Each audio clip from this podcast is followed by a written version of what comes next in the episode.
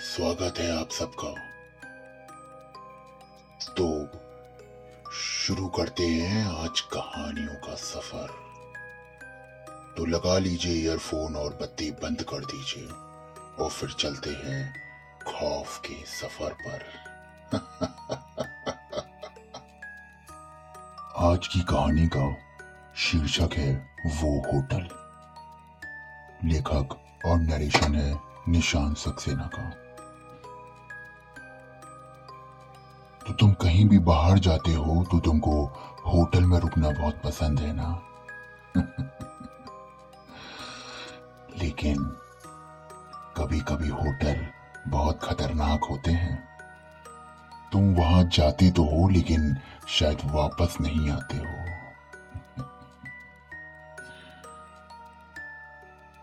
ये कहानी है एक लेखक की, राहुल, जो कि एक डरावनी कहानियों का लेखक था। और उसकी कई पुस्तकें प्रकाशित हो चुकी थी।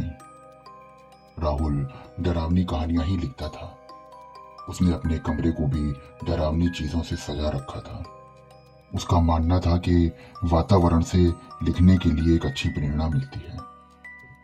उसे शांत जगह पुराने किले, डरावने स्थान पर जाना बहुत अच्छा लगता था। राहुल एक नया हॉरर उपन्यास लिख रहा था। उसने सोचा कि चलो, किसी शांत जगह पर चलता हूँ। उसने नेट पर शिमला की बुकिंग कराई और शिमला पहुंचकर उसने एक होटल बुक किया। ये होटल शहर के किनारे पे था। वहाँ बहुत सन्नाटा था। उस होटल पे वो पहुँचा और रिसेप्शन पर कोई ना था।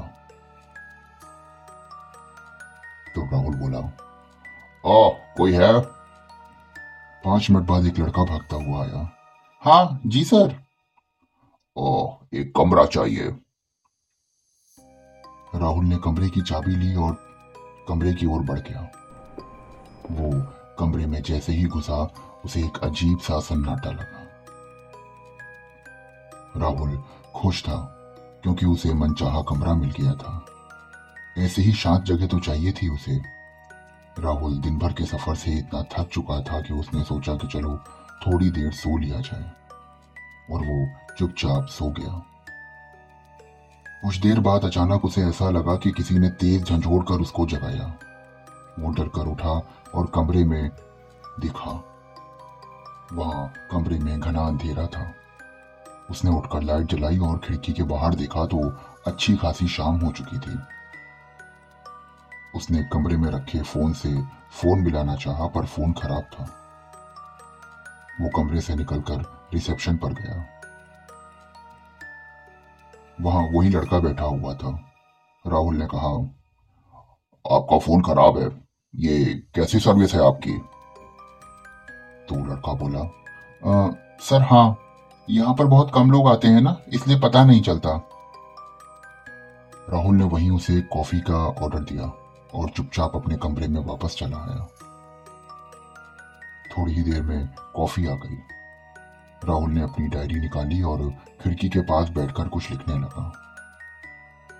थोड़ी देर बाद उसने देखा कि खिड़की के बाहर एक बुढ़ा सा आदमी उसे घूर रहा है। राहुल ने उसे नजरअंदाज कर दिया। राहुल लिखने में इतना तल्लीन था कि कब लिखते लिखते पूरी रात निकल गई उसे पता ही ना चला। वो खुश था, क्योंकि यही तो वो चाहता था कि जल्दी से जल्दी उसका उपन्यास पूरा हो जाए। उसने थोड़ी देर सोने का फैसला किया। अभी थोड़ी ही देर पहले वो सोया ही था कि दोबारा उसे ऐसा लगा कि किसी ने उसे जगाया। और थोड़ी देर में जब उसे नींद नहीं आई तो वो उठ बैठा। और उसने तैयार होकर बाज़ार जाने का फैसला किया।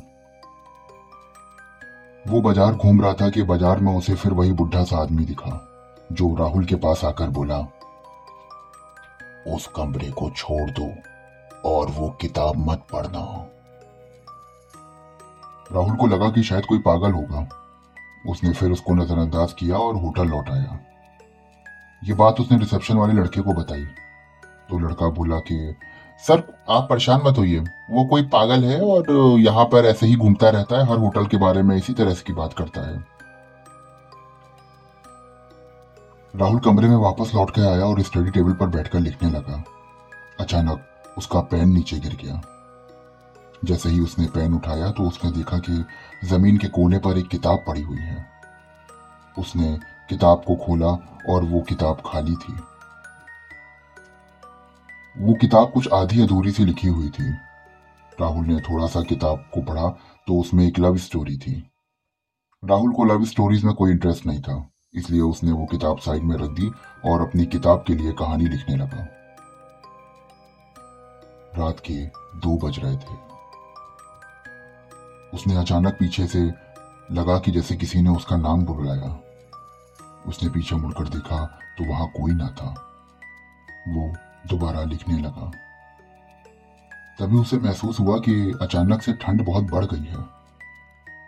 राहुल कुछ देर बाद बैठा रहा और उसने अपनी एक जैकेट निकालकर पहन ली। थोड़ी देर बाद उसे फिर वो महसूस हुआ कि उसके अलावा भी कोई और इस कमरे में है। वैसे तो राहुल डरावनी कहानियों का लेखक था, पर आज उसके साथ जो डरावनी चीज़ें हो रही थी, उसे आज डर लग रहा था। उसने बाहर की तरफ़ भागने की कोशिश करी, पर उसे ऐसा लगा कि जैसे किसी ने उसके पैर पकड़ दिए हों। जैसे तैसे उसने रात काटी और सुबह उठते ही अपना बैग पैक किया और रिसेप्शन पर जाकर लड़के पर चिल्लाया। ये किस तरह का ऑफ़िस होटल है तुम्हारा? पता नहीं क्या भूतिया होटल बना रखा हुआ है। ये लो अपना पेमेंट लो और मुझे जाने दो यहाँ से। जब राहुल जाने लगा तो वो गेट पर पहुँचा ही था कि लड़के ने पीछे से कहा, सर, आप दोबारा आएँगे यहाँ पे? राहुल ने गुस्से से उसकी तरफ़ देखा और नजरअंदाज करते हुए रेलवे स्टेशन पहुँच गया। उसे पता चला कि भारी बर्फबारी के कारण सात दिन तक कोई भी यातायात साधन नहीं मिलेगा। वो परेशान हो गया। उसने शिमला के सारे होटलों में जाकर पता किया, लेकिन उसे कहीं भी कमरा ना मिला। सात दिन की बात थी। इसलिए वो मजबूरी में दोबारा उसी होटल में पहुँचा। लड़के ने उसे देखकर एक अजीब सी हँसी बोली। मैंने कहा था ना, सर, इतना आसान नहीं है यहाँ से जाना। चलिए, वेलकम। ये लीजिए अपनी कमरे की चाबी। राहुल ने उसे बोला नहीं, मुझे ये वाला कमरा नहीं चाहिए। मुझे कोई और कमरा दे दो। पर सरकार सारे कमरे तो भरे हुए हैं। क्या बात कर रहे हो? अभी तक तो तुम्हारे होटल में मुझे कोई नहीं दिखाई दे रहा था। सर, देखिए, आपको अगर ये कमरा चाहिए तो आप लीजिए, वरना आप फिर कहीं और देख लीजिए। राहुल को पता था कि उसके पास, उसको अब कहीं कमरा नहीं मिलने वाला है। वो उस कमरे में दोबारा से गया। दो दिन तक सब कुछ ठीक रहा। राहुल को लगा कि शायद इस होटल में कोई दिक्कत नहीं है। कहानियाँ लिखने की वजह से उसके दिमाग पर ये चीज़ें बैठ गई हैं। तीन दिन बाद वो फिर मार्केट गया और उसने को फिर वही बुढ़ा मिला। उसने बुढ़े को सारी बातें बताई तो बुढ़े ने उसे एक अंगूठी दी। जब राहुल वापस लौटा तो उसने देखा कि उसकी डायरी खुली हुई है और उसका पेन भी खुला हुआ रखा है। राहुल कभी भी ऐसा नहीं करता था। उसने अपनी डायरी के पास गया और देखा कि डायरी के सारे पन्ने भरे हुए थे। राहुल ने पूरा कमरा देखा, पर वहाँ कोई ना था।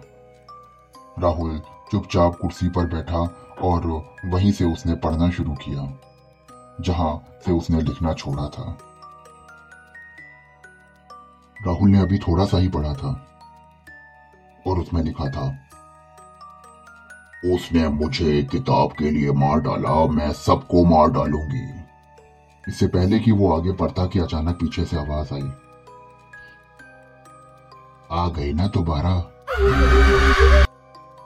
राहुल की साँसें एकदम रुक गई। सच्चाई ये थी कि आज दहशत लिखने वाला खुद दहशत को महसूस कर रहा था। जैसे ही उसने पीछे देखा, उसकी चीख निकल गई। एक भद्दी सी शक्ल वाली लड़की पीछे खड़ी हुई थी। राहुल ने डर कर बोला कौन हो तुम? लड़की बोली, मेरा नाम मेघना है। मैं एक लेखक थी और एक बुक फेयर में मेरी एक लेखक से मुलाकात हुई। हम दोनों के बीच में प्यार हो गया। हम दोनों ही अलग अलग पुस्तकों पर काम कर रहे थे, पर हमने अपनी बुक्स प्रकाशक को दे दी थी। प्रकाशक ने मेरी कहानी को अप्रूव कर दिया और उसकी कहानी को रिजेक्ट कर दिया। इस बात से वो इतना चिड़चिड़ा गया कि वो मुझे बहाने से यहाँ लेकर आया। और इस कमरे में उसने मुझे जहर देकर मार दिया। तब से मैं तो मर गई, लेकिन मेरी बुक में मेरी आत्मा यहीं फंस गई। अब इस पूरे होटल पे सिर्फ़ मेरा राज है। अचानक कमरे में अंधेरा हो गया और तब से राहुल गायब है। किसी को नहीं पता कि कहाँ है राहुल। बस आज भी राहुल की कन, कहानियों का इंतज़ार कर रहे हैं लोग। तो दोस्तों, कैसी लगी आपको ये कहानी? ज़रूर बताइएगा। मिलता हूँ फिर एक नई कहानी के साथ। तब तक खौफ को एंजॉय करो।